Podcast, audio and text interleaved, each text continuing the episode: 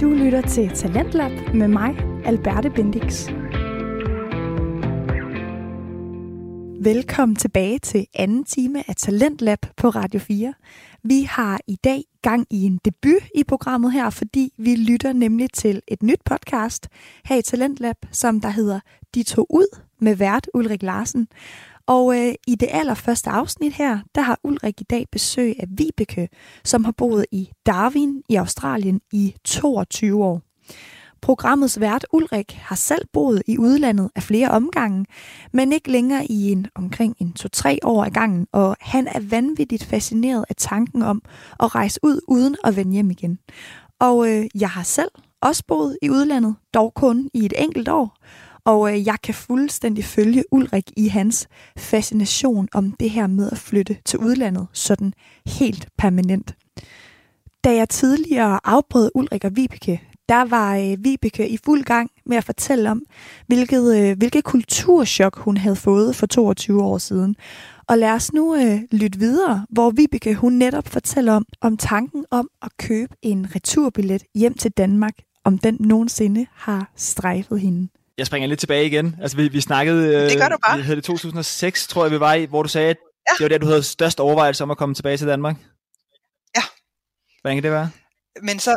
Jamen, det, det var fordi... Jeg tror, det var fordi, at min, jeg blev færdig med min uddannelse, og jeg arbejdede stadig på universitetet, og jeg synes, det var sådan lidt, øh, at jeg stadigvæk arbejde på, ah, undskyld, på universitetet, på casinoet. Jeg arbejder stadig på casinoet, jeg synes, det var sådan lidt, sådan lidt ja, sådan lidt åndssvagt. Jeg stadigvæk stod og arbejdede om natten, ikke? Også, jeg stod med en, med en kandidatuddannelse. Jeg synes godt ligesom, at der, der burde være mere end at gøre det. Ikke? Øhm, og da jeg så ligesom, og så solgte jeg faktisk alt, hvad jeg havde, og flyttede ind hos veninden og hendes, hendes mand, boede hos dem øh, i ja, nogle måneder i hvert fald. Og så øh, tænkte jeg, nu prøver jeg lige at se, om jeg ikke kan finde noget andet, og hvis jeg ikke kan, jamen, så, så, så smutter jeg tilbage. Og så fandt jeg så, det arbejde på universitetet, og og så har jeg så været, det, så var jeg så i, i den rolle i seks år, og, og flyttede så ind i en anden rolle, eller ansøgte om en anden rolle, og flyttede så over til, til at lave noget helt, helt anderledes, så det er så det, jeg stadigvæk gør nu. Og jeg er faktisk rigtig glad for at være der. Øh, det er øh, vores arbejdsforhold hernede, de er jo lidt anderledes, eller ikke arbejdsforholdene, det er det, jeg mener. Øh, vores arbejdsbeskyttelse er lidt anderledes hernede, end den er i Danmark. Det vil sige, i Danmark der er det jo sådan noget med, at vi hyrer, når der er masser af arbejde, og så fyrer vi, når der ikke er noget arbejde, og så har man selvfølgelig sin øh, arbejdsløshedskasse, eller hvad man nu ellers har, der, der hjælper en videre, indtil man finder noget andet. Men hernede, der har man ikke en arbejdsløshedskasse, der har du kontanthjælp, og det er bare rigtig dårligt. Der har du kontanthjælp, eller det samme, jeg ved ikke, om det stadigvæk hedder kontanthjælp derhjemme, øh, eller også så har du ingenting. Øh, men det betyder så selvfølgelig også, fordi man ikke har det der sociale netværk, så betyder det jo også, at det er rigtig svært at fyre folk det er kanon svært at fyre folk. Deres arbejdsret omkring øh, øh, den beskyttelse, folk har igennem deres job, det er helt vildt. Ja. Jeg, jeg er næsten ufyrlig. Man skulle ikke tro det, øh, men jeg er næsten ufyrlig. Men mindre jeg gør et eller andet fuldstændig åndssvagt, så... Så har man to års løn, eller hvordan? Nærmest, hvis du bliver fyret? Nej, altså for at de skal kunne fyre mig, så skal jeg enten, øh, altså enten gøre et eller andet, der, der sådan grænser til at være ulovligt, ikke også? Eller også så skulle, skulle de, øh, jeg ved ikke, hvad, undskyld, jeg ved ikke, jeg ved ikke, hvad det hedder på dansk, men de skulle så, øh, ja, de skulle nedlægge min, hele min rolle, hele min stilling, den skulle så nedlægges. Øh, så det er de eneste to muligheder, jeg har. Og hvis de vælger at nedlægge min, min, min stilling, så skal de enten tilbyde mig en vis øh, pakke, i og med, at de gerne vil af med mig, eller så skal de give mig et andet job til samme løn inde på universitetet. Og det er sådan en generel ting? Øh, er generelt ting. Altså, specielt inden ja. for, det, for det offentlige, eller hvordan? Ja, så un... ja. Også sådan helt generelt? Også privat. Ja, okay. ja, også privat. Ja. Men det er selvfølgelig kun ind til, altså folk, der tjener øh, 200.000 dollars om året, de har ikke den samme beskyttelse.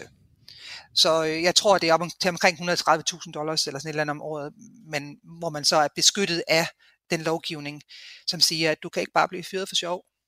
Og hvad står den australske dollar i i forhold til kroner? Det svarer omkring til 500-600.000 danske kroner, ikke? Jeg tror, øh, jeg tror 1 dollar er lige under 5. Kan det ikke passe? 1 under 5 kroner? Sådan, så jeg regner altid bare med 5 kroner, så tænker jeg, så er det nok fint. Jeg tror, det er ja. omkring, ja. Hvordan, ja. Øh, hvad ligger skatteprocenten egentlig på? Er det forskelligt fra stat til stat? Oh, det ved jeg ikke. Det ved jeg ikke. det klipper vi ud. Jeg ved det ikke. Ej, det er... Nej, det gør ikke noget. Men, øh, Øh, den er lav, den er meget, meget lavere end i Danmark, det kan vi godt, det, det kan vi godt sige. Hvis du spørger mig igen, så har jeg et godt svar. jeg synes, det var sjovt, da vi boede der i, i Sydney. Vi, jeg var bare i en trailerbutik, men jeg tror, jeg fik sådan, hvad der svarer til 130-40 kroner derude, og det var fordi, man havde sådan nogle løntrin, så jeg var 27 dengang, og der var jeg faktisk oppe i det, det højeste løntrin, man kunne have som butikspersonale. Okay? Så det, øh, det er også bare til, til jer lyttere derude, at det kan godt betale sig at tage de der butiksjob i Australien, fordi at det er jo også relativt okay lønnet at stå nede i Sportsmaster i Fields eller Fisketorvet eller et eller andet. Men det er ikke, og så, og så netop fordi skatten også er lavere i Australien, men ja. det er til gengæld også dyrt at bo i en by som Sydney, det er det uden tvivl. Ja, og så får man jo heller ikke, man skal også også huske på, at selvom skatteprocenten er så lav, så er den jo så lav, fordi du ikke rigtig får noget, Ja, ja. ja. som man har i Danmark. Ikke også? Du, du misser jo en masse ting. Og I, I skal i og huske øh, tegne ja. En, en privat rejseforsikring, når I rejser afsted i hvert fald. Det første år tid eller to, det skal man have. Det skal. Ja. man have med i bagagen. Helt klart. hvad hedder det? Jeg har lavet en lille quiz, Vibeke, okay. og det er til kære lytter derude, så tænker jeg at lave sådan en lille quiz fremadrettet i hver enkelt episode, hvor vi ligesom skal finde ud af vores gæst, hvor dansk versus det land, du er i nu, føler du dig? Og det er jo procentskalaen, vi er ude på. Man kan også sige 1-10, det styrer du lidt selv. Men øh, så hvor australsk versus dansk føler du dig? Mhm. Den ligger nok på 30 australsk og 70 dansk. Så det er mest øh, Ja, til den danske, danske ja, side jeg der. har, ja det er det. Jeg, har, jeg, har, jeg fik australsk øh, statsborgerskab sidste år i februar, øh, og så fik jeg mit øh, andet pas i marts, og så havde jeg to pas og ingen steder at rejse. Så øh, sådan er det bare. Men ja, jeg tror 30 procent øh, australsk og, og 70 procent Danmark. Jeg, jeg føler mig meget, meget dansk, selv efter 20, 21 år nu. 22 år. 22 år. Hvad er det for nogle ting, du, du tænker, hvor du kan mærke, der er stadig ret dansk på det her punkt? Øhm, jeg tror meget min holdning til ting, der er meget sådan øh, øh, politisk korrekte, for eksempel. Øh, jeg ved godt, jeg, jeg følger meget med, i, hvad der sker i Danmark og sådan noget. Jeg kan godt se, at folk de er trætte af, at, at det hele det er blevet så politisk korrekt. Men I skulle prøve at bo hernede. I skulle simpelthen prøve at bo hernede. Alt det er fuldstændig sindssygt øh, politisk korrekt. Øh, bare med, at jeg kan huske, da jeg startede på universitetet, der kom jeg til at, at, at snakke om, om folk med handicap. Ja. Der fik jeg nærmest bidt mit hoved af, fordi hernede, der hedder det ikke, uh, bruger man aldrig nogensinde det ord handicap. Det er, øh, ja, det er ikke forbudt, men, men man skulle tro, det var forbudt, fordi jeg fik næsten bidt hovedet af der, der. Det, Ja. Og man siger ikke engang øh, øh, a disabled person, det siger man heller ikke, man siger a person with a disability. Ja, altså der, er- der, er- der er forskel. Der, der, det tror jeg, du er ret i, at der er Danmark stadig ikke øh, rimelig afslappet. Vi har, også, vi har også Sverige, vi kan se på herover fra, som, som måske har lidt af det samme med den stil der. uden, at gå for meget, uden at gå for meget ind i den. Men, Det var godt, det var dig, der sagde det, det var ikke mig. øh, ja, den tror jeg, der er flere, der kan, Den står du kan- selv for regning for. Ja, men jeg tror, der er flere, der kan ikke genkende til den. Men øhm, jamen ellers, jeg har lavet en lille test, for at se, om, oh, om det også nej. passer. Om det er de der, nu siger jeg 70% danskere, Ja, det tror jeg. 30% australier. Nu, Uh, nu kommer testen. Er helt Ja, bange. den er, du kan godt, du kan godt få lidt svedige håndflader nu her. Den er, øh, Skal jeg google? Nej. ja, nu, nu kommer den her. Ladies and gentlemen, Let's start the quiz. Okay, Første spørgsmål. Der er tre spørgsmål i alt, kan jeg afsløre. okay. Ve- Vegemite eller jordbærsyltetøj? Jordbærsyltetøj. Sådan. Fy foran. Sådan. Fy foran Vegemite. Fy foran, Ja, ja. jeg, vi bliver nok nødt til lige at forklare, hvad Vegemite er. Jeg tror, at det er, altså, vil du have lov at forklare det? Jeg, jeg tror ikke, jeg, jeg kan ikke forklare det. Jeg tror, øh, det er det samme som, jeg tror, det er hen i stilen af den engelske Marmite, og nu, nu det dem folk, de folk, der er englænder, det er ikke min skyld, jeg ved det ikke 100%, men det er sådan i samme stil. Det ligner Nutella, og det er Nutella på speed, og det smager overhovedet ikke af Nutella, og det føles som om, at du bare har slikket et askebæger med salt. Ja, det er ret godt gengivet. Er det ikke meget godt? Ja. Jeg synes, du rammer en rimelig spot on. Tak, tak. Altså sådan bitter, bitter smag også på en Ja. eller anden... Det er et Ja, gærprodukt. Ja, Jeg tror, det er et gærprodukt. Det, er, jamen, det er simpelthen så varmt, altså. ja. Det var, det, var ikke, det var ikke så svært, det Ej, første det, var svært. spørgsmål. Det var- det var meget, meget nemt. Så øh, jeg har, der kommer et næste spørgsmål. Ja. Andes, andesteg eller tiger prawns til jul. Andes, andesteg. Jeg spiser overhovedet ikke rejer, så øh, andesteg hele vejen. Og den her Tiger Prawns, det er bygget på, jeg så en uh, Coles reklame der, dengang i, der var i 2016, hvor de reklamerer for det, og det, er det noget, man spiser, tror du? Den Ja. almindelige, Fuldstændig. så folk, der er 100% Australier, vil sige, jeg spiser Tiger Prawns, altså tigerrejer. Til Ja, altså, jeg ved ikke, om det lige nok det er tiger prawns, men det er i hvert fald prawns. Fuldstændig 100%, og det er jo fordi, de fejrer jo julen den 25. december, og de fejrer julen om morgenen og til frokosten, så deres julemiddag, det er jo til frokost, hvor vores det er den 24. ikke? Og så nytter det jo ikke noget, at, øhm, at det er for varmt, men, men det skal så dertil lige siges, at min kollega, jeg snakkede med min kollega her forleden dag, han var allerede begyndt at snakke om, hvordan skulle han til at engagere sig til jul og sådan noget, ikke? Også, de skulle have en stor, en stor roast, og jeg tænker bare, hold da op, mand. Og så at lave sådan en kæmpe roast der til, til frokost. I, Ja. i den her hede, men, men det må han jo så selv stå for. Men øh, det er rigtigt, øh, den er god nok med rejer, barbecue, rejer, øh, vin. Hvad er den, den, sto- den, store forskel på Australien og, og Danmark til jul, det er, altså ligesom de også gør i England, så kører de det den 25. Ja. Men i modsætning til England, tænker jeg, så gør de det på en strand, eller udenfor, eller hvad er det, kun, vi var, vi var i Gold Coast, da, da det var Ja. jul sidste gang, og der var det jo en ting at tage på stranden. Det tror Det jeg også. også Ja, det tror jeg også, det, det skal nok passe, men ikke i Darwin, fordi man, man kan ikke rigtig gå på stranden så meget heroppe, fordi vi har jo, vi har jo krokodiller og, og, og sådan nogle ting, så man, går, man bruger ikke så meget tid på stranden heroppe, men om ikke man kan bade. Der er ikke så meget sjov, altså man kan selvfølgelig godt gå ture og sådan noget, men det der med at hænge ud på stranden, det er ikke noget, man gør. Nej. Nej. Og det er, der er også jellyfish og ja, Box krokodiller jellyfish, øh, øh, krokodiller, vi har, jeg tror også, vi har blue winged octopus. Vi har ingen rejer, nej, rejer, nej, jeg ved ikke, hvor jeg fik det fra. Vi har ingen hajer, eller i hvert fald ikke Okay. nogen særlig farlige hajer. Men krokodiller, det har vi.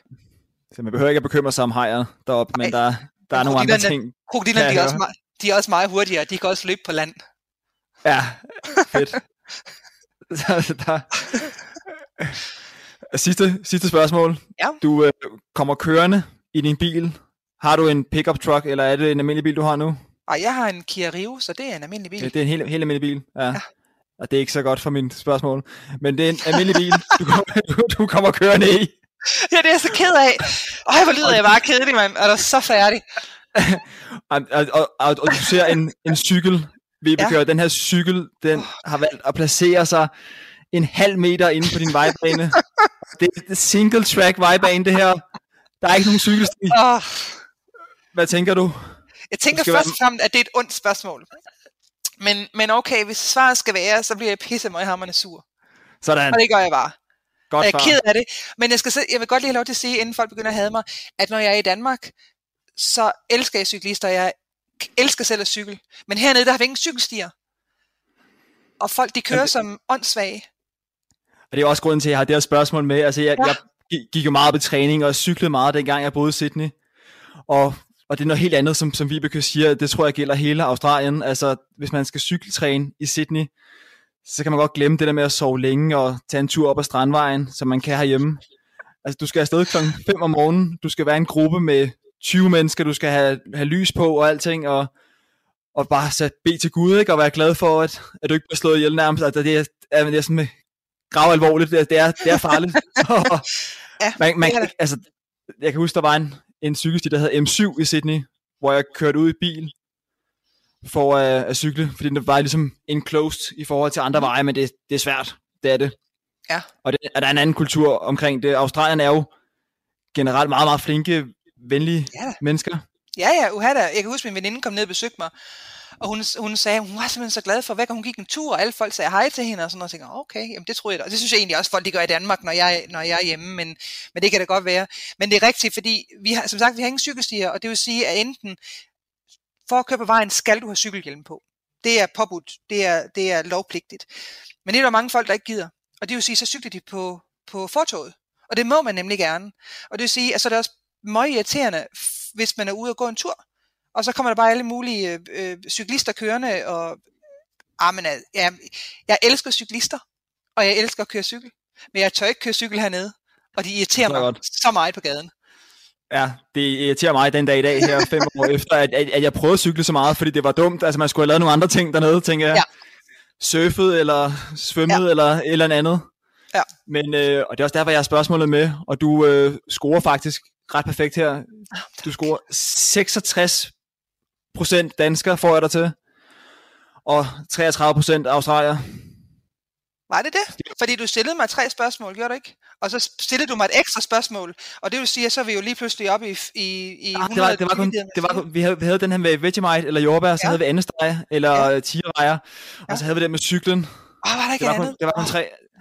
Okay, det var jamen, så er bonus. ret. Jamen, så er jeg tæt på. Det er helt Så fint. det, det, det, jo- du rammer øh, skiven fuldstændig. du, sagde selv, du sagde selv 70% dansker ja. og 30% australier, så det har vi lige fået konstateret, og der, der ligger du ret fint egentlig. Så kan jeg sove godt nat. ja, ja, din egen selvopfattelse er, er korrekt. Men hvad er dit, for, hvad er dit øh, relation til Danmark ellers nu her? Altså jo jo, men jeg har jo alle, min familie er jo i Danmark. Jeg har jo øh, min bedste veninde bor i Danmark, og min helt fantastiske guddatter bor i Danmark. Og jeg har to niæser, som er også helt vildt dejlige. Og min bror, og min, min, min, min svigerinde, og min far. Så jeg har hele min familie i Danmark. Jeg har kusiner. Jeg har ingen familie hernede. Det er kun mig og mine to katte. Det lyder rigtig sørgeligt. 52 år, to katte, og bor alene. Det er jo dejligt. Nej. Så jo, jeg har, jeg har øh, al familien derhjemme, og jeg, jeg forsøger på at snakke med, med dem sådan forholdsvis ofte, men det er jo også svært, ikke? Også fordi, som du selv ved, med hensyn til at skulle arrangere for du og jeg og, og skulle snakke, ikke? Også, men det er jo, skal være nøje for fri for arbejde, og du skal også være sikker på, at du ikke skal noget. Så det er mest i weekenderne, hvis det kan lade sig gøre. Ja, Øhm, ja og, og hvor tit besøger de? Altså, hvor tit får du besøg af familien? uha, det har jeg ikke haft. De har ikke været forbi, altså din far på et eller andet tidspunkt, eller? Nej, fordi da jeg øh, flyttede herned, der arbejdede min far stadigvæk på Grønland. Og han øh, var så arbejdet på Grønland, min mor boede i Danmark, og så kom han så til Danmark, når han havde fri fra arbejde. Han arbejdede på en, på en øh, meget, øh, apropos, en rejtråler. øhm, og i 2003, i, i december 2003, der døde min mor. Og der fortsatte min far jo så med, med at arbejde på Grønland, og der han så flyttede til, Dan- til Danmark og blev pensionist. Jamen, så var det jo det der med at rejse, og det der med engelsk, og det var også en lang tur, og ellers så blev det bare aldrig rigtigt til noget. Så vi skyper i stedet for, og øh, min, min, en rigtig god veninde, jeg har, har faktisk været nede og besøge mig. Dorte har været nede og besøge mig. Øh, hun var meget, meget imponeret. Det er jo hende, der var så glad for, alle, at alle australierne altid sagde hej til hende, når hun mødte dem, når hun var på tur. og min svigerinde har været inde omkring lige der, i- måske 2000 eller 2001, lige efter, ikke ret lang tid efter, jeg flyttede herned, der var hun nede og besøge, fordi hun var, i, hun var faktisk i Sydney, og så kom hun lige forbi. Så ellers har de ikke været hernede, så jeg prøver på at komme hjem så tit, som jeg nu kan. Men øh, nu med corona, så er det jo lidt svært, for vi kan jo ikke rigtig komme nogen steder hernede fra. Så du har været øh, låst til Darwin de sidste ja. halvanden år? Ja. Jeg var sidst hjemme, øh, og det skal så også lige sige, det føler jeg mig meget sådan, øh, taknemmelig over. Jeg var hjemme til jul i 2019. Jeg var faktisk hjemme i syv uger. Så jeg, kom, jeg var hjemme i december og januar øh, 2020, kom tilbage til Australien i slutningen af januar.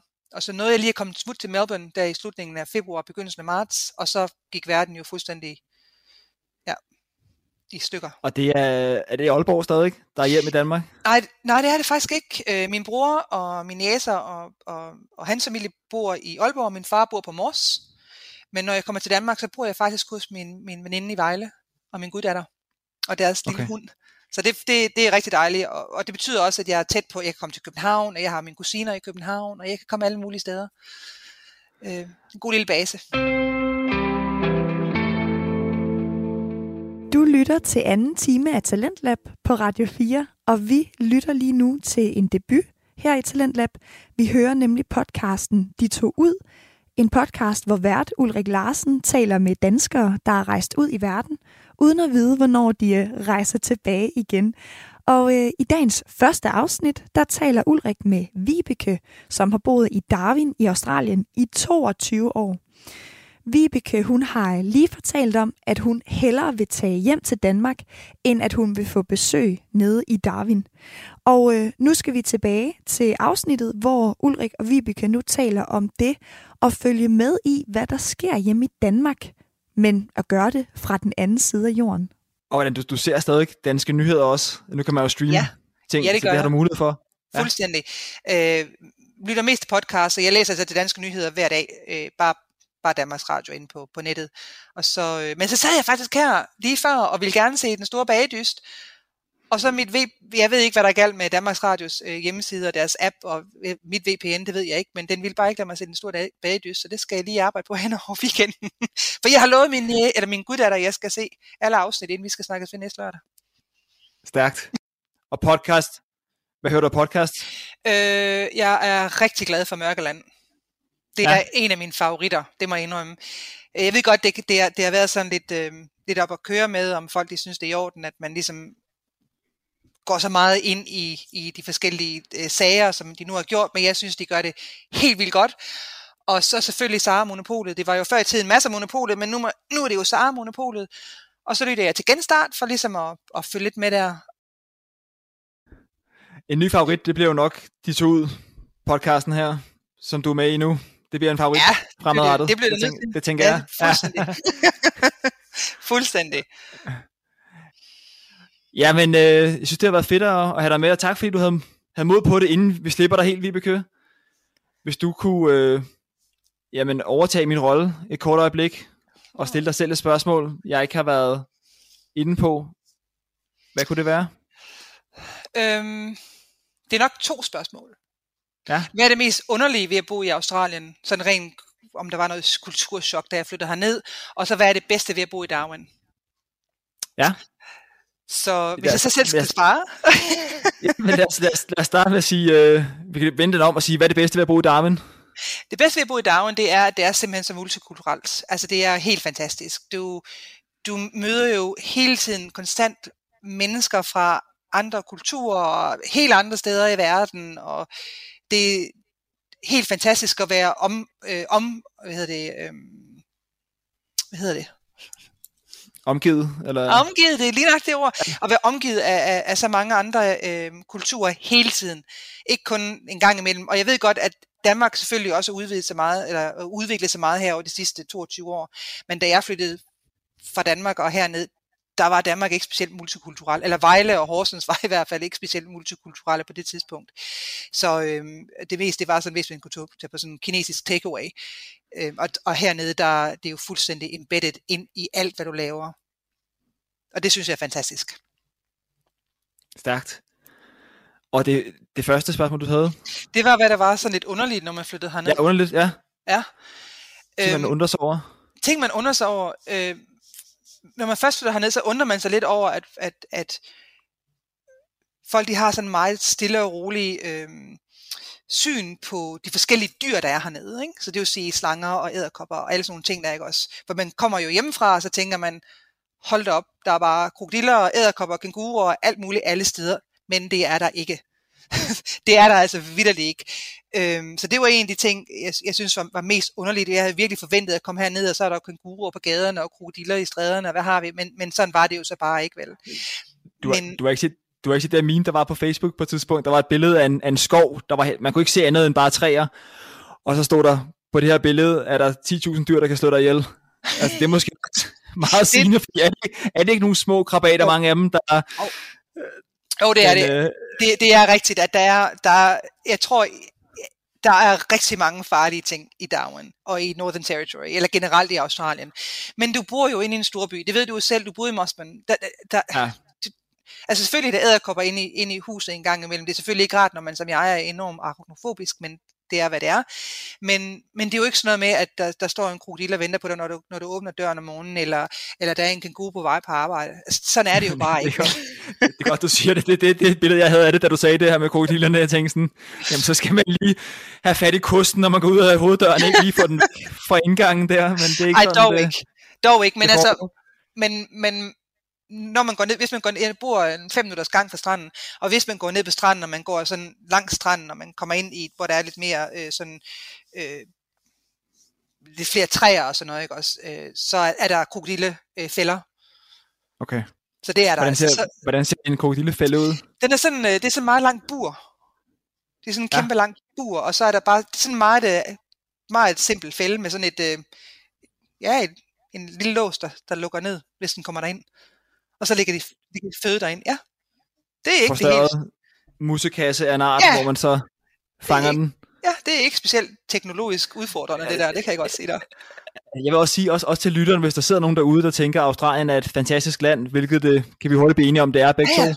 Fuldstændig. men, men måske er bange for dyr og tænker, at jeg skal, jeg skal ikke bede om at komme i nærheden af en, af en slange eller et eller andet, så kan man generelt godt være rimelig sikker på, at man ikke ser det, medmindre man opsøger det og tager ud i, i outbacken eller et eller andet. Ja, det, det, det, det, det, det vil jeg sige i hvert fald. Jeg har ikke, altså jeg har set en slange her, jeg har set æderkopper og kænguruer, hvor jeg løber, der, de områder, jeg løber i, der er ri- rigtig mange wallabies og sådan noget, så det ser man. Men altså, det er ikke noget, man skal være nervøs for. Jeg, bortset fra, at jeg havde en, en elev, som to gange var steget ud af sin, ud af sin bil. Hun boede lidt uden for, for sådan lidt uden for storbyen, eller uden for Darwin. To gange var hun steget ud af bilen, og to gange var hun, bit af, var hun blevet bidt af en slange. Ja, Hun rejste hjem til. Frank. Hun rejste hjem til Frank rigtig hurtigt. det brød hun sig ikke om. Øh, så det er en ting. Og den anden ting, det er, at man ligesom skal vende sig til den måde, australierne snakker på. For jeg synes, når man, kommer, når man bor i Danmark, så er man meget vant til den der amerika- øh, den amerikanske måde at tale på, og man ser masser af fjernsyn, og hvad man ellers har. Men hernede, der er det bare virkelig anderledes, og det er en meget... Øh, for eksempel, hvis man går ind i en forretning, så kommer man ind, og så møder man ekspedienten, og så siger de så til dig, øhm, hey, how are you today? Som man nu gør. Og så starter man jo på at sige, jeg har det fint, og det, men de er allerede gået. De, det er bare måden at sige hej på, det er bare, hi, how are you? De venter ikke på, at du får et svar. De er allerede moved on to the next one. Så er de færdige med dig. Øh, og det synes jeg i starten var rimelig frustrerende. Og så når man møder folk, man ligesom går, går, går forbi hinanden, øh, øh, for eksempel fra det ene kontor til det andet, og folk det siger, hey, how are you? Så når man lige at sige, uh, I'm good, thank you, you, og de er allerede sådan 3-4 meter længere, længere nede, ikke også? Og så er der jo alle de der sjove ting, de der, øh, øh, de har så meget sjove måder at sige tingene på. For eksempel, hvis de siger noget, det er helt vildt godt, så er det the duck's nuts. Det har jeg faktisk ikke hørt. The ducks, the duck's nuts, og Ja. the, uh, the bee's knees. det er, øh, så er det i Ja. orden. Det, det, det, det, det er meget, altså de har, så de har en masse underlige ting at sige tingene på, som man ikke rigtig er forberedt på, når man først kommer herned. Også en tendens til at, at korte ned på, på ord, ikke? Altså sådan, hvis man hedder. Christine, eller sådan noget, så hedder man hurtigt Chrissy, eller Ja. ja. et eller andet. Altså, at ting bliver, bliver kortet ned, og navne bliver til Meget. noget med, med IE, eller et eller andet ofte. De, de har den her, øh, som, ikke, ikke, lige nøjagtigt det der, de har den tendens til at, at, at forkorte alle navne. Og det vil sige, hvis du hedder Jonathan, så hedder det Johnø. Hvis du hedder David, så hedder det Davo. Hvis du hedder Damon, så hedder det Damo. Ikke også? Hvis du hedder, Christine, så hedder det Chrissy. Og hvis du hedder Vibeke, så hedder du Vib. Og det Ja. ja. driver mig til vanvid. Det, det passer ikke rigtig mig. Og jeg ved ikke, hvad man skulle sige, hvis det var, at man kommer som Ulrik. Det må jeg så ærligt indrømme. Men det, Over, jeg gik over og, og kaldte mig selv for Rick til sidst, fordi at, ja, mit bedste bud, det var at få dem til at sige Ulrik, og så var det bare nemmere at sige Rick, i stedet for at stå der og, og prøve at få dem til at udtale det nogenlunde. Det havde jeg egentlig ikke lige tænkt over. Men det er rigtigt, og, og det er jo fordi, de ikke gider. Jeg ved ikke, om det er fordi, de er dogne. Jeg tror bare, deres sprog er meget dogne. Men jeg ved ikke, altså også, også for jer andre, der lytter med, I kan nok genkende mange af de her ting fra Australien, og, af, og det er, øh, jeg synes bare, når man er i det, altså jeg tror, mig og min kæreste efter et par måneder siger, det er som om, de ikke rigtig har nogen accent længere, og så kommer vi tilbage til Danmark, og hører australsk nu, og den her tyk accent, altså, Ja. så det er, jeg tror, man bliver lidt, vi lagde ikke mærke til det på et tidspunkt, men den er der, Meget. det er uden Og det kom-. Og det kommer også an på selvfølgelig, hvor man, hvor man, hvor man bor henne. Ikke? Altså selvfølgelig, jo længere ind i landet du kommer, jo mere, øh, ikke bundsk, men jo mere sådan øh, stærk bliver accenten jo, ikke? Også, eller dialekten, når du kommer ind midt i landet. Og så har du selvfølgelig ude på kysten, der er de sådan mere øh, forfinet i deres tale, kan man jo nok, kan man jo nok godt se. Ikke? Også. Og heroppe, der er det jo, vi har jo rigtig mange sådan tradies og øh, fisker og alle sådan nogle ting der, ikke? Også fordi vi er så multikulturelle, så, så, så bliver det jo bare sådan lidt, sådan lidt anderledes. Ikke så fint, som hvis man boede nede sydpå, skal jeg så lige ja. sige. Og hvad, øh, hvad skal man vælge Darwin på, frem for Sydney for eksempel, som er nok den, de fleste tænker og forbinder med Australien? Øh, nu har jeg sagt det der med det multikulturelle og den der øh, stærke øh, connection, som man så har med vores First Nations, som jeg virkelig, virkelig synes er helt fantastisk. Men det faktum, at man ikke skal køre særlig langt for at komme på arbejde. Fordi, så vidt jeg kan forstå, når man bor i en storby, og som sagt, du bor i, du bor i København, ikke også? Hvis du skal fra den ene ende til den anden, og hvis ikke I havde øh, øh, tog og sådan nogle ting der, ikke også? Hvis du skulle køre i bil, jamen så kan det jo godt tage et godt stykke tid, ikke? Og det gør det jo også nede sydpå. Og øh, så kan jeg jo så sige, at inden vi så loggede på her, så havde jeg ikke det korrekte udstyr. Jeg skulle ind på arbejde for at hente det. Det tog mig 10 minutter at køre på arbejde og komme tilbage igen med det udstyr, jeg skulle bruge for at kunne logge på for at snakke med dig.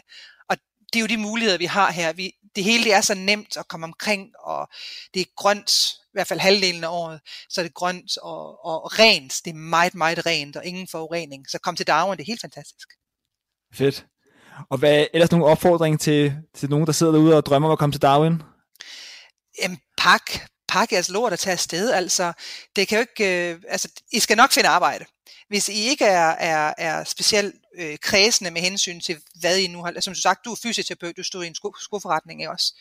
Øhm, hvis I ikke er kredsende, så kan I jo altid arbejde inde på en bar, eller på en café, eller på en restaurant. PT er der simpelthen så mange øh, ledige jobs, nøjagtigt det samme som i Danmark, går lidt ud fra, at der har været nogle problemer med at finde øh, folk til hotel- og restaurationsbranchen, og det er det samme hernede. Og hernede, der har de ikke øh, det store behov for, øh, at du skal have en, en stor øh, uddannelse som tjener. Altså, hvis du kan lave en kop kaffe, og du kan bære det hen til et bord, så skal du nok få et arbejde.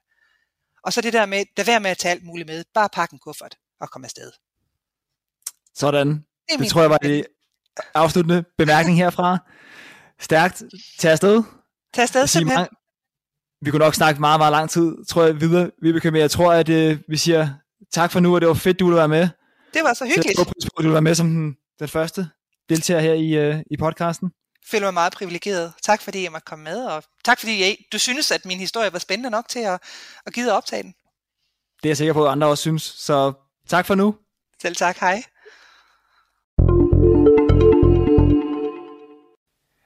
I har lige lyttet til den første episode af podcasten De tog ud.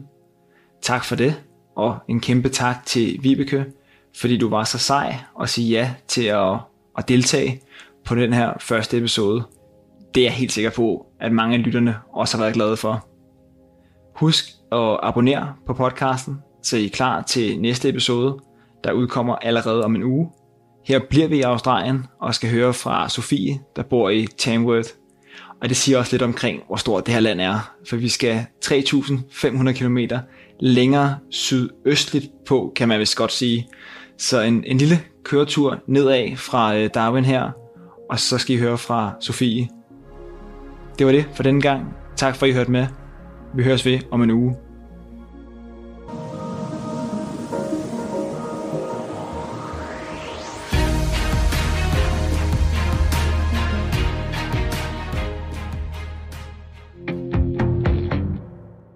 Du lytter til anden time af Talentlab, og det her, det var altså en Talentlab debut fra podcasten De tog ud med vært Ulrik Larsen og hans gæst i dag, Vibeke, som har boet 22 år i Darwin, Australien.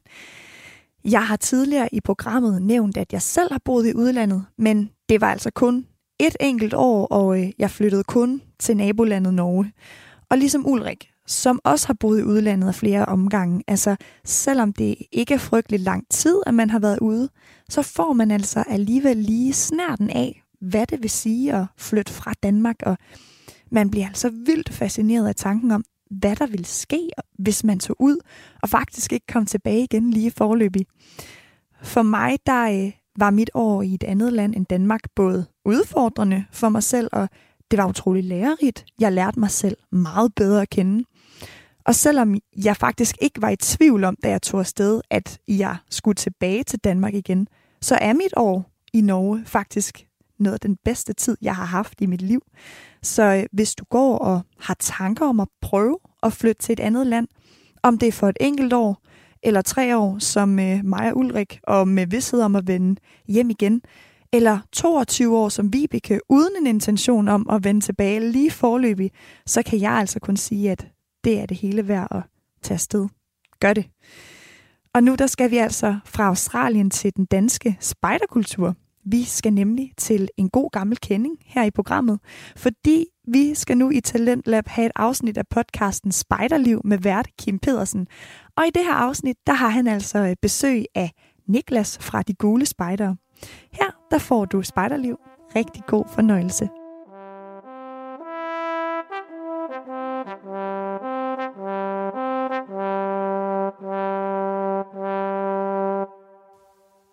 Velkommen til Spejderliv podcast. Jeg hedder Kim, og det her det er et lille bonusafsnit med Niklas fra De Gule Spejdere. Jeg ved ikke, om du lagde mærke til det, men vi, vi åbnede det her afsnit med Reviljen. Det gør vi jo tit, men den her gang, der har vi valgt at holde det helt old school med bare trompeter, ikke nogen elektrisk guitar, ikke nogen trommer. Det tænkte vi, det passer godt til det her lille afsnit. Da vi lavede afsnittet om Spiderhatten, der talte vi med en masse Spiderhats eksperter, og den sidste, vi talte med der, det var Niklas. Det foregik på Spejdernes lejr. Jeg var taget hen til de gule spejderes lejrplads, og, og der talte jeg med Niklas i en 20 minutters tid. Og, og det, var et, øh, det var et rigtig spændende interview, både fordi han vidste en masse om spejderhatten, men også fordi at han kunne fortælle en masse om de gule spejdere, som jeg, jeg selv havde hørt om, men måske ikke øh, vidste så meget om. Da vi så var færdige med interviewet, så sagde vi øh, tak, og det var rigtig godt, og, og alt det der, og, øh, og så kommer jeg til at kigge ned på, på optageren. Og så opdager jeg på et eller andet tidspunkt i løbet af, af det her interview, så er den ene mikrofon slået fra, og det er selvfølgelig Niklas' mikrofon. Og så er så gode råd jo altså dyre. Men Niklas, han tager det bare i, i stiv arm. Så siger han, så gør vi det bare igen. Og det gør vi så. Og så laver vi simpelthen bare interviewet en gang til. Alle 20 minutter. Øh, og det, øh, det synes jeg alligevel var, var rimelig cool gået. Det er jeg er glad for, at, han, at Niklas tog det så godt. Og for ære den coolness, det går på mod, som, øh, som Niklas viste, og fordi du måske også kunne tænke dig at høre en lille smule mere om de, om de gule spejdere, så har vi valgt at tage hele interviewet og lægge op som et lille bonusafsnit. Til at starte med, der fortæller Niklas lidt om de gule spejders historie, og der kan det måske være godt lige at vide, at i 1973, der blev det danske spejderkorps og det danske pigespejderkorps lagt sammen. Og før det, der havde drengespejderne, altså DDS, haft gule uniformer. Rigtig god fornøjelse.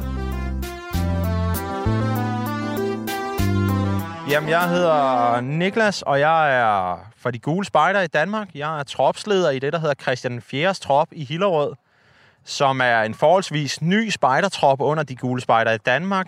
Men selve navnet Christian 4. trop stammer helt tilbage fra 1910, som er en af de første spejdertropper under det danske spejderkorps. Vi blev gendannet her øh, for et par år siden og kører fuld på under de gule spejdere. Kan du fortælle lidt om, hvad de gule spejdere er for noget? Ja, de gule spejdere i Danmark er jo et forholdsvis ungt korps. Vi er fra 1984. Der vil nogen sige, at vi er et udbryderkorps. Det ved jeg ikke, om jeg vil kalde det. Det synes jeg er sådan lidt et grimt ord, eller om vi er en gendannelse. Det ved jeg ikke. Jeg tror bare, vi der var nogen, der stiftede et korps, der manglede noget traditionelt, de måske ikke kunne få andre steder. Det tror jeg er den bedste måde at sige det på og vil tilbage måske lidt mere til back to basic og bygge lidt mere med rafter og lidt konkurrencer og lidt af det der gammeldags lejearbejde vil de tilbage til. Og så savnede de måske bare den kakifarvede uniform og det emaljerede korpsmærk. Mest, altså at sige, vi, vi, vi savner de der gamle ting, vi selv er vokset op med. Det er jo dem, der har dem, der gendannede de gule spejder i sin tid, eller stiftede det. Lad os sige, stiftede de gule spejder. Det var nogle gamle gule drenge, der savnede deres gule uniformer, deres korpsmærk, og de traditioner, de havde haft som drenge. Og dem følte de måske ikke, de fik et andet sted. Fordi de, de havde prøvet de andre steder, og de manglede måske bare det, de var vokset op med. Og det er det, der har været lagt grundlag for de gule spejder i Danmark i dag. Ikke at vi er helt gammeldags og bla, og vi bygger letrin og sådan noget. Vi følger jo også med på moderne, men vi prøver bare at lære de unge mennesker, at det er vigtigt, at man stadig kan befærde sig uden elektricitet, uden øh, 4G og alt sådan noget, at, man, man, at det er meget sundt, at man har et fysisk kort, og man lærer at, at bygge noget og arbejde med håndværktøj og sådan noget. Vi har jo en turnering for de 18-årige faktisk til plus, 18 plus, kan lad os kalde det det, hvor vi har en 24 turner, timers turnering, der hedder Pioneer turnering, hvor alt, der bliver lavet 20 håndværksopgaver, men kun med traditionelt hånd, øh, håndværktøj, bordsving og stikøkser, økser, stemmejern, alt sådan noget, for ligesom at ligesom sige, man kan altså godt lave håndværk i dag uden el. Ikke for at være gammeldags, men bare for at sige, det kan man stadig. Og det er jo rigtig sjovt, og det er jo det, der fanger mange unge i dag. Det er det der lidt traditionelle back to basic, men man kan altså mange ting uden den her telefon eller det her elværktøj. Selvom det er rart at have så prøver vi at lære dem. Man, man kan altså også uden, og man får nogle venskaber og nogle, noget sammenhold på en anden måde, uden at bruge den her, det her el, kan man sige. Så det er jo ikke for at være gammeldags og tilbage i tiden. Vi vil bare gerne vise, at man kan også det her. Ikke? Selvfølgelig har vores spejder telefoner, de har også telefoner med her på lejren. Det er jo klart, fordi der er jo så stort, så hvis vi lige pludselig ikke kan finde dem, er rart, man i det mindste kan prøve at ringe til dem, ikke? Eller hvis de skulle blive væk selv. Ja. Jeg står her i den gule spejderuniform, fuldt reglementeret, og lad os starte nedefra, fordi vi skal jo slutte af med spejderhatten i det her interview, som er det, det handler om. Og der står jeg i vores traditionelle kakifarvede strømper, som går op til ja, under knæet.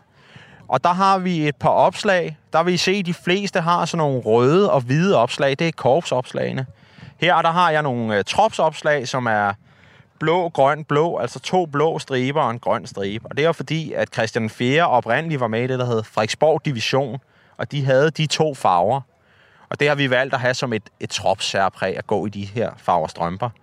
Så kommer vi op til vores spiderbælte, spejderbælte, som er prydet med vandreskål med kilometerplader. Der er udenlandsplader. Jeg har en blandt andet fra Schweiz og Grønland, hvor jeg har været på nogle vandreture. Så har vi brandmærker for de turneringer og dyste, vi har været på.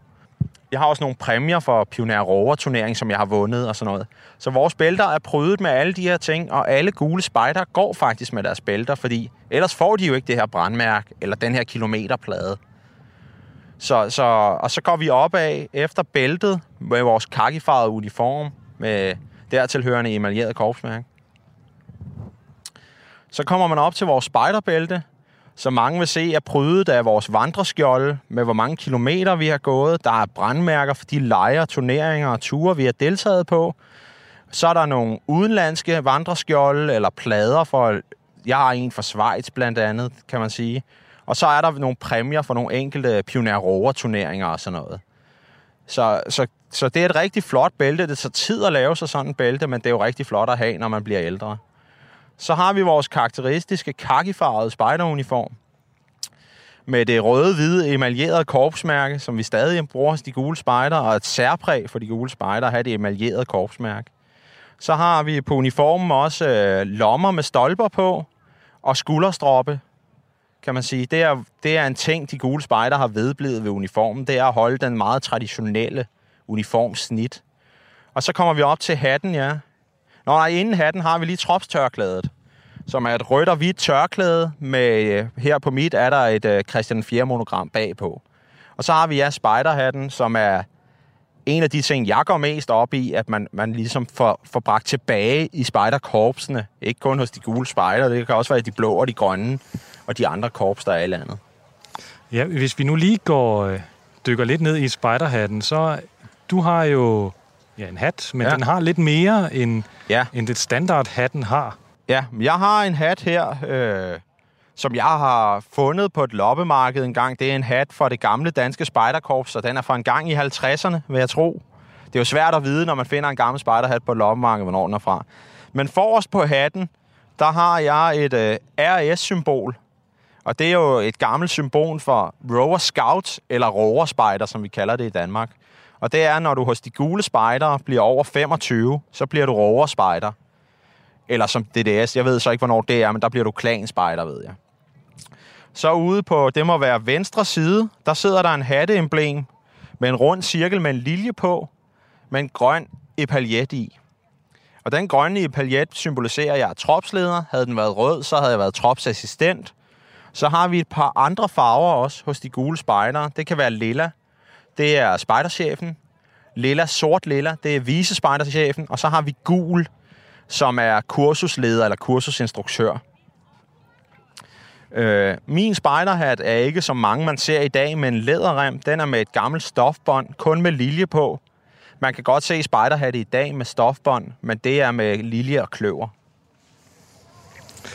Og det er jo ikke kun dig, der går i, øh, i denne her fuldt reglementerede uniform. Det gør øh, stort set alle de gule spejdere i Danmark. Altså, det er jo ikke, som man tror. Mange tror jo, at vi bare siger til børnene, at de skal gå i fuld reglementeret uniform. Det er jo mere eller mindre valgfrit. Men det der er, når resten af gruppen gør det, så gør børnene det også automatisk. Det er ikke noget tvang. De føler bare, at det er fedt, at vi har en fuldendt uniform og en del af noget. Vi har jo, øh, ud over spejderhatten, har vi jo også ulvehuen stadig. Hvis, mange, hvis nogen kender den, den grønne og gule karakteristiske lille pærhue, er der mange, der vil kalde den i dag, som de starter med for 7 til 10 årige. Så har vi indført, vi har en gren, der hedder stifinder fra 10 til 12. De har sådan en stifinder kasket med et symbol på os, og så får man spejderhatten, når man bliver 12 år, til man ja, ikke er spejder mere, men det er man jo, det stopper man jo aldrig med at være. Og det er, det er alle jeres spejdere, der er med her på lejren, der har en hat, alle, set. År, alle over 12 år, der er med her på spejderen, øh, spejdernes lejr, vil du se, har en spejderhat. Altså, jeg tror, det er en eller to, der måske ikke har den endnu, men måske går op og kører den heroppe i 55 grader nord. Eller hos øh, øh, Spejdersport. Får I nogensinde nogle kommentarer på jeres øh, uniform, når I bevæger jer rundt på lejren? Ja, altså, vi bliver jo tit øh, rost for, at vi øh, går rundt i fuld uniform, og folk synes, det ser flot ud. Man kan jo sammenligne det lidt med... Vi bliver også tit spurgt om, om, om det ikke er meget stift, og hvorfor vi gør det og sådan noget. Og det er fordi, vi prøver at lære de unge mennesker, at det der med, der er jo mange mennesker, hvis de arbejder inden for finansverdenen, lad os bare tage det, så går de jo også pænt klædt på, når de skal på arbejde. De har en lukket skjorte, der er pæn, og i bukserne og slips og sådan nogle ting. Og det prøver vi at lære de unge. Ikke nødvendigvis, at, at det skal være inden for finansverdenen, vel? men at, at man godt må se, oh, se pæn ud, når man er til spejder, og går rundt og se pæn ud. At det ikke hænger og slasker lidt. Ikke at jeg er ikke noget imod den måde, de andre korps bærer deres uniform på. Men vi vil godt lære dem, at det må godt se godt ud, når man viser sig frem. Det er jo trods alt det, der sælger ens spejderarbejde. Det er, hvordan man ser ud og opfører sig ude i samfundet.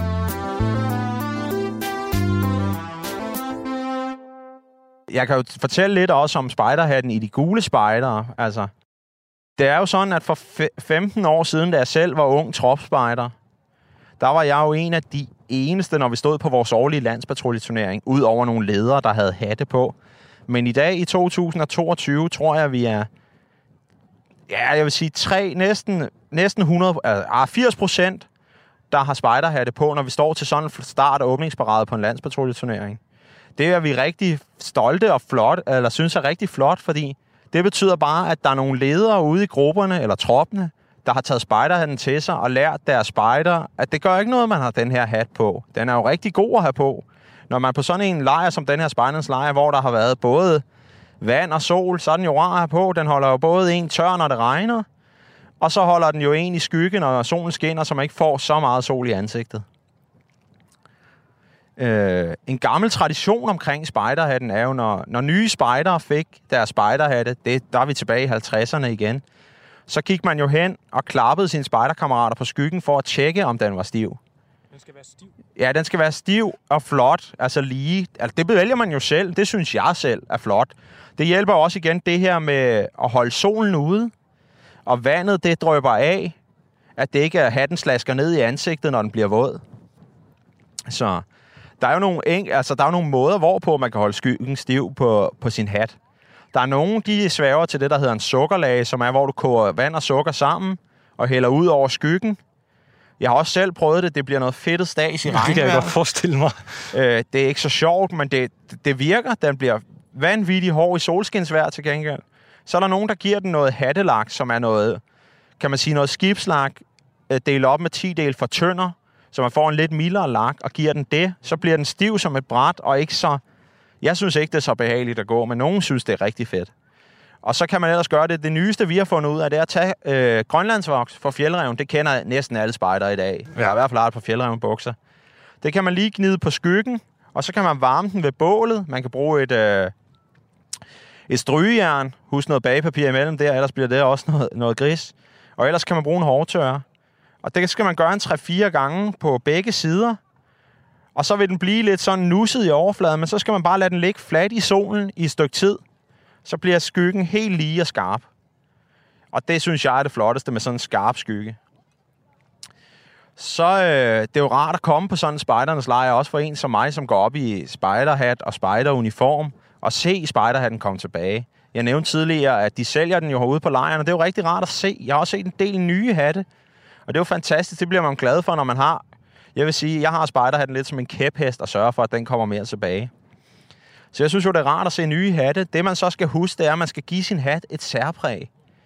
Altså, den skal ikke bare ligne alle de andre. Ja, det synes jeg jo ikke. Jeg synes jo, man må godt gøre noget op i at sige, hvordan skiller ens hat sig ud. Min skiller sig lidt ud ved, at den har det her klassiske stofbånd. Nogle laver selv læderremmene. Der er mange ting, man kan gøre. Så kan man forme den. Du kan se på min her. Det ved jeg godt bliver svært at se i radioen, men den er lidt mere spids, og der er lidt mere de her, kan man sige, buler. De er spidset lidt tyndere til end bare på din egen spejderhat. Og det er jo fordi, jeg har, mens den var drivvåd, så har jeg siddet og formet den, så den har det look, jeg godt kan lide for en spejderhat. Du kan se, jeg har også det, man kan sige, en, en spids eller en stolpe foran, hvor du har en bule ned foran. Ja. Og det er sådan lidt, hvad man synes er til. Øh, altså, der er ikke sådan nogle regler for, hvordan de skal være i dag. Om der skal være en, du ved, en spids foran eller en bule foran. Det, jeg har kunne læse mig til i gamle øh, Spejderbladets uniformsreglementer, det er faktisk, når man var patruljefører i gamle dage, Ja, så havde man buen ind foran, som du har på din. så jeg er patruljefører lige Ja, det kan man sige. Eller patruljespejder. men når man så blev leder og rover over de her 18 år, så lavede man faktisk med den her, kan man sige, stolpen foran. Så, Så- det var sådan, så var der forskel, men i dag er det bare, at man har en flot spejderhat, eller en spejderhat, man går med og er glad for.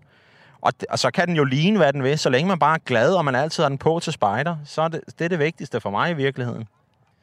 Jeg håber, jeg har svaret på nogle af dine spørgsmål i hvert fald. Jo, jo, jo. Jeg kan jo se, at jeg skal hjem og stive min, øh, min ny, helt nye hat af. Ja, Nå, det er en helt ny hat. Jeg har lige købt den her tidligere i dag. Jamen, det er jo fantastisk. Så hjælper det jo med sådan en lejr, og at 55 grader nord og Spidersport har dem med her. Det synes jeg jo er fantastisk. Er der, er der flere ting, øh, hvis du skal give nogle gode råd med? Hvordan, oh. øh, du har du jo, hvordan man stiver... Ja, stiver altså så vil jeg... Øh, vi har også mange, nu har jeg ikke selv, for jeg har den ikke med på lejren her, men, men så kan man bygge sig en hattepres, eller man kan lave sådan en hatteholder, så den altid ligger, og skyggen ikke bliver ødelagt. Og en hattepres består af to plader, bare hvor der så er hul i den ene plade, som man kan lægge ned over, netop så skyggen bliver holdt lige og stiv. Og den er god at bruge, når man transporterer hatten fra sted til sted.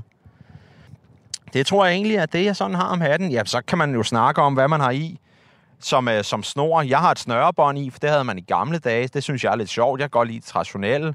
Mange i dag har, vil du se, over på de unge herover, de har sådan nogle øh, lædersnøre bundet med et råbåndsknop, og så sådan nogle ikke, ikke, øh, hvad hedder det, æren skal det nærmest forestille, tror jeg, sådan lidt kanadisk inspireret-agtigt, ikke?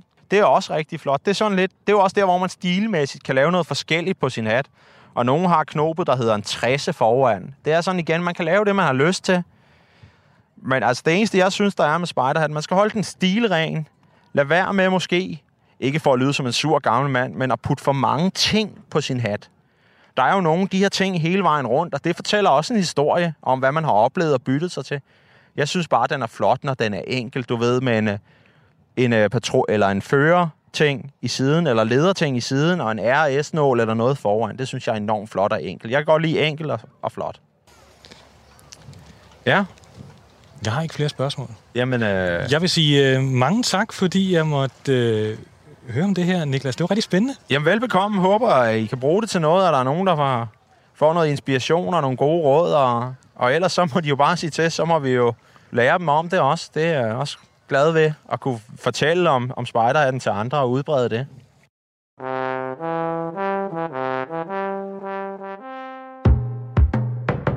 Du har lyttet til anden time af Talentlab på Radio 4, og det her, det var altså Spejderliv med vært Kim Pedersen, som i dag besøgte Niklas fra De Gule Spejdere. Og Niklas øh, har fortalt om traditioner bag spejderhatten. Og jeg har aldrig selv været spejder, så jeg vidste ikke, at der ligger så mange traditioner i spejdernes uniform, og særligt i hatten. Og øh, i første time, der fik vi øh, det første afsnit af podcasten De tog ud med vært Ulrik Larsen, hvor Ulrik han taler med danskere, der er rejst ud i verden uden en returbillet. Og i dag der var det Vibeke, som har boet i Darwin, Australien i 22 år. Og det her emne, altså hvordan det er at flytte permanent fra Danmark, det synes jeg er super spændende og interessant at høre om. Især når man ligesom jeg selv og Ulrik har øh, boet uden for Danmark i en kortere periode, men også at vende hjem igen. Hvordan er det, hvis man bliver i, udga- i udlandet, og hvis man bliver i udlandet på den anden side af jorden? Hvorfor gør man det, og hvordan er det? Hvis du også synes, at det er spændende og ikke har lyttet til første time, så kan du heldigvis finde afsnittet og alle andre afsnit af Talentlab på Radio 4's app og hjemmeside. Og ellers så findes vi altså også på din favorit podcast platform. Og det var altså alt for Talentlab i den her omgang, og nu der er det blevet tid til nattevagten her på Radio 4. Mit navn det er Alberte Bendix. Mange tak for nu.